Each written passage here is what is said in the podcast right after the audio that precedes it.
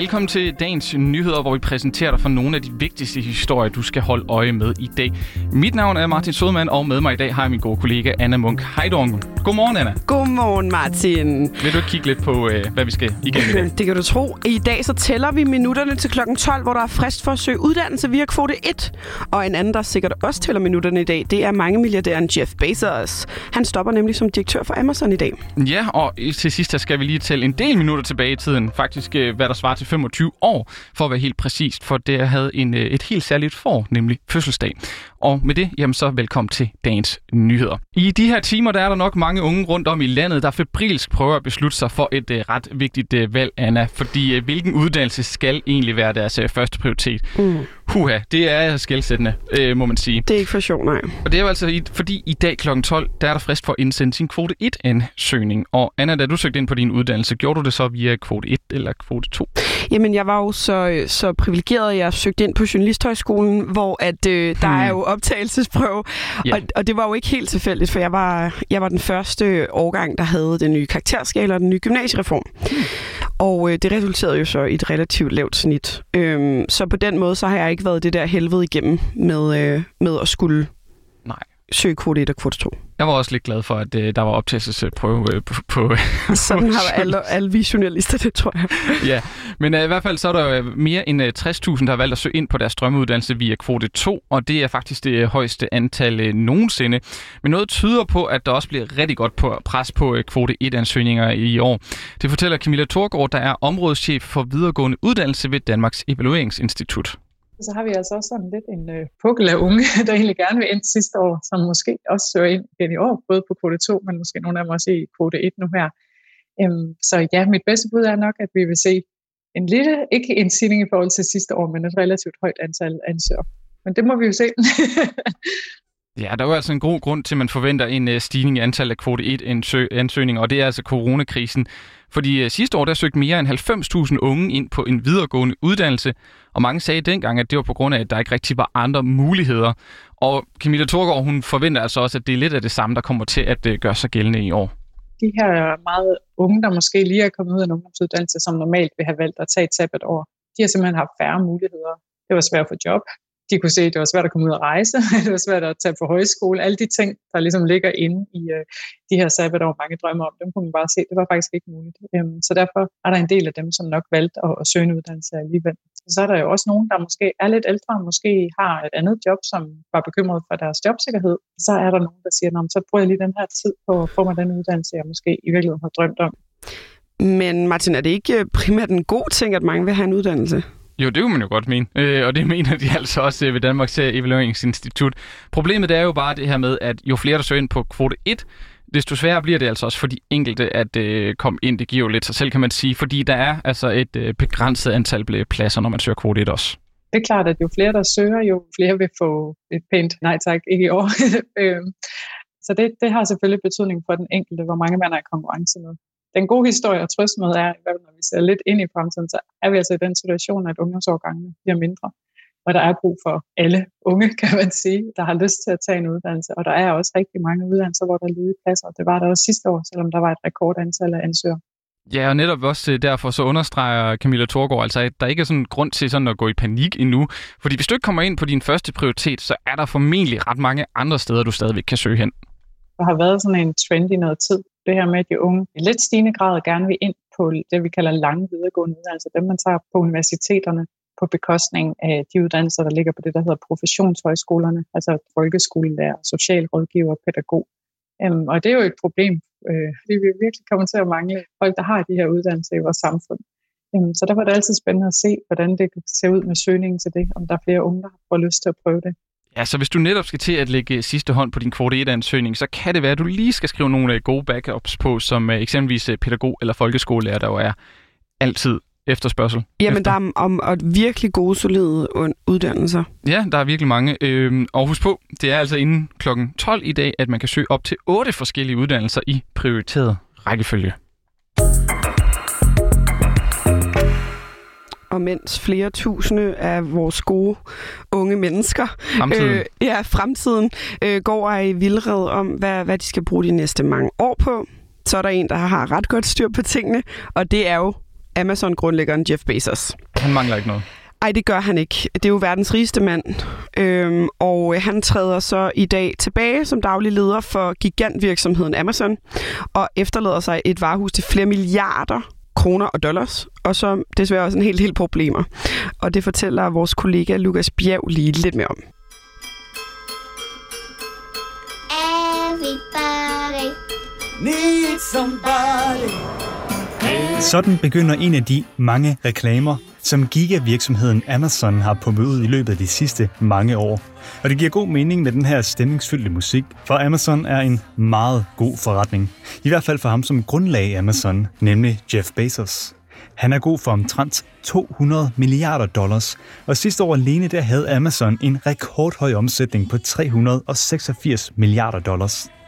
Men nu, ja, der trækker Jeff Bezos som daglig leder for Amazon. Og måske er det egentlig også en god tid nu her til at trække sig tilbage i baggrunden. For på trods af den enorme succes, så har Amazon også mødt meget kritik igennem de sidste mange år. Det amerikanske magasin Slate har lavet en liste over de tech-selskaber, der gør allermest skade i verden, og her der indtager Amazon førstepladsen. Det skyldes blandt andet kritisable arbejdsforhold, hvor de ansatte i lærerbygningerne må arbejde 12 timers vagter og så tisse i flasker på grund af manglende pauser. Det skyldes også, at Amazon betalte 0 dollars i selskabsskat både i 2017 og 2018. Og så skyldes det også, at selskabet er blevet forbundet med dataindsamling, når eksempelvis Amazon-ansatte har lyttet med på de ting, som deres kunder har sagt til deres Alexa-enheder. Så nu må vi se, om Amazon går lidt bedre tider i møde med deres nye ledelse. Jeff Bezos forlader ikke fuldstændig det gigantiske varehus. Han overgår til rollen som bestyrelsesformand for selskabet. Øh, og i stedet bliver hans afløser som fungerende direktør Andy Jassy, der i øjeblikket er direktør for Amazon Web Service. Og med det, så fik vi en krølle på Amazon. Yes. For 25 år siden, der kom et helt særligt væsen, nemlig til øh, verden, kan man sige, Ford Dolly. Anna, hurtigt spørgsmål. Hvorfor er det her får så særligt? Jamen det er det jo, fordi at det er et klon af et andet får. Ja. Øhm, og jeg kan, ty- eller jeg kan ikke huske, jeg var 6 år gammel, dengang det skete 25 år siden, men der var det jo virkelig, altså det var lidt ligesom in millennium, hvor alle troede, at jorden ville gå under. Og da Dolly blev klonet, altså det var jo fuldstændig alienagtigt på et daværende tidspunkt, at man kunne Ja, altså jeg det. har været fire år dengang, jeg kan stadigvæk sådan huske at have set nyhederne om det, det var sådan fuldstændig groundbreaking det her. blive præcis. Ja, hvis vi lige tager historien. Bum bum. 5. juli 1996 blev lammet Dolly født i Skotland ved øh, Roslin Instituttet. Og Dolly er altså det første pattedyr, som er klonet fra en anden voksen celle. Og vi har allieret os med en, der ved en masse om det her. Det er nemlig Henrik Kallesen. Han er professor på Institut for Husdyrvidenskab ved Aarhus Universitet. Og han var også ret overrasket over, at øh, Dolly kom til verden. Det havde man ikke troet kunne lade sig gøre, og, og dem, der havde forsøgt igen gennem efterhånden mange år, mente ikke, at der var en, en måde at gøre det på, men det viste øh, de forskere i Skotland, at det kunne man altså godt. Så biologisk set var det en, en stor overraskelse, at det kunne lade sig gøre. Og den anden ting, som Dolly betød, det var, at der blev åbnet for nogle muligheder, som man heller ikke havde troet kunne komme på tale, før at hun stod på jorden. Og det var det med at genskabe voksne dyr, måske gamle dyr, måske døde dyr. Det kunne man så bruge til forskellige ting. Ja, det her med fødslen af Dolly, det viste altså, at man sådan øh, kunne skrue tiden lidt tilbage og få en, øh, få en voksen celle, og så lade den starte sådan helt forfra som et befrugtet æg, der deler sig, udvikles og bliver født på ny. Altså, det lyder jo også sådan objektivt set virkelig vildt. Vildt. Øh, men jeg synes ikke, man har set eller hørt særlig meget til Dolly siden. Nej, altså det er jo også øh, 25 år siden, den sådan, øh, første klon øh, blev skabt, og siden har man også øh, sådan, fået mange andre teknologier, men øh, selve det her med at klone, det er sådan aldrig blevet sådan det helt store. Der er nogle sådan etiske ting. Og så alligevel lidt, kan man sige, fordi selvom vi endnu ikke sådan har prøvet at klone mennesker eksempelvis, det er måske meget godt, så fortæller professor Henrik Kallesen, at der, at der faktisk er overraskende mange andre kloner rundt om i verden. Man har arbejdet med kloning i 25 år, og man har fundet ud af, hvad den kan bruges til. Og det, den kan bruges til, det er at kopiere værdifulde dyr. Hvis man har et meget værdifuldt dyr, og der er mange øh, mere eller mindre overraskende eksempler på, hvad man er på for at være et værdifuldt dyr rundt omkring i verden. Det kan være en, en, en narkohund i Sydkorea. Det kan være en vedløbsdromedar i Dubai. Det kan være en, en øh, avlstyr i, i USA. Det kan være et øh, kæledyr, altså man har mistet sin hund. Øh, der er mange forskellige eksempler på dyr, man anser for at have en høj værdi. Okay, så der er mange dyr i forskellige funktioner, som er klonet verden rundt. Ja. Det virker Men- det i hvert fald til. Ja. Ja. Super, men heldigvis ikke nogen mennesker endnu. Nej, det, det, jeg ved ikke, om du har set filmen The Island. Det er også en lidt skræmmende scenarie, alt det der med, hvor de kloner dem for, for at høste deres organer og sådan nogle ting. Der, er- det er, Jeg har godt hørt om den. Jeg synes, det var nøjere nok i Austin Powers, at de klonede Mini. Ja. ja. Men øh, Henrik Kallesen her, han har selv været med til faktisk at klone gris her i Danmark, og han fortæller, at der måske er sådan 700 styks på de danske øh, marker. Det er alligevel sådan en øh, chat. Men han kan ikke sådan sige med sikkerhed, hvor mange klonede dyr, der sådan er ude i verden. Men han skyder på et sted mellem øh, 10 til 15.000. Det er alligevel også en, øh, en øh, chat. Men den her drøm, man havde for 25 år siden om at et verden fyldt med klonede dyr, den skal vi altså nok ikke lige frem regne med. Altså, jeg tror ikke, at kloning, øh, som det ser ud øh, nu, vil blive brugt ret meget. Øh, der er lige den med kopiering, som kan være et eksempel på det, men som jeg også har sagt, så tror jeg ikke, at det er det store antal, det, det bliver brugt til. Og så kan der være nogle grundvidenskabelige forsøg, hvor man har interesse i at bruge kloningsteknikken, men ellers så tror jeg ikke, at det er noget, vi kan se ret meget til. De der forestillinger om, om store marker fyldt med, med én styr, som er lavet ved hjælp af kloning, den tror jeg altså ikke på. Ja, men øh, uanset hvad, så kan vi ligesom godt øh, ja, byde tillykke til, til, til, kan man sige, til kloning, Dolly. til, til Dolly. Og det gør vi sådan her.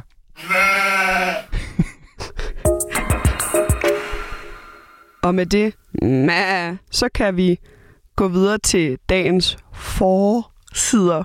Åh oh, nej. Der var den. Ja, okay. Et, vi klipper det ud, Martin. Information skriver i dag, at Venstre vil stå i spidsen for et borgerligt klimaprojekt.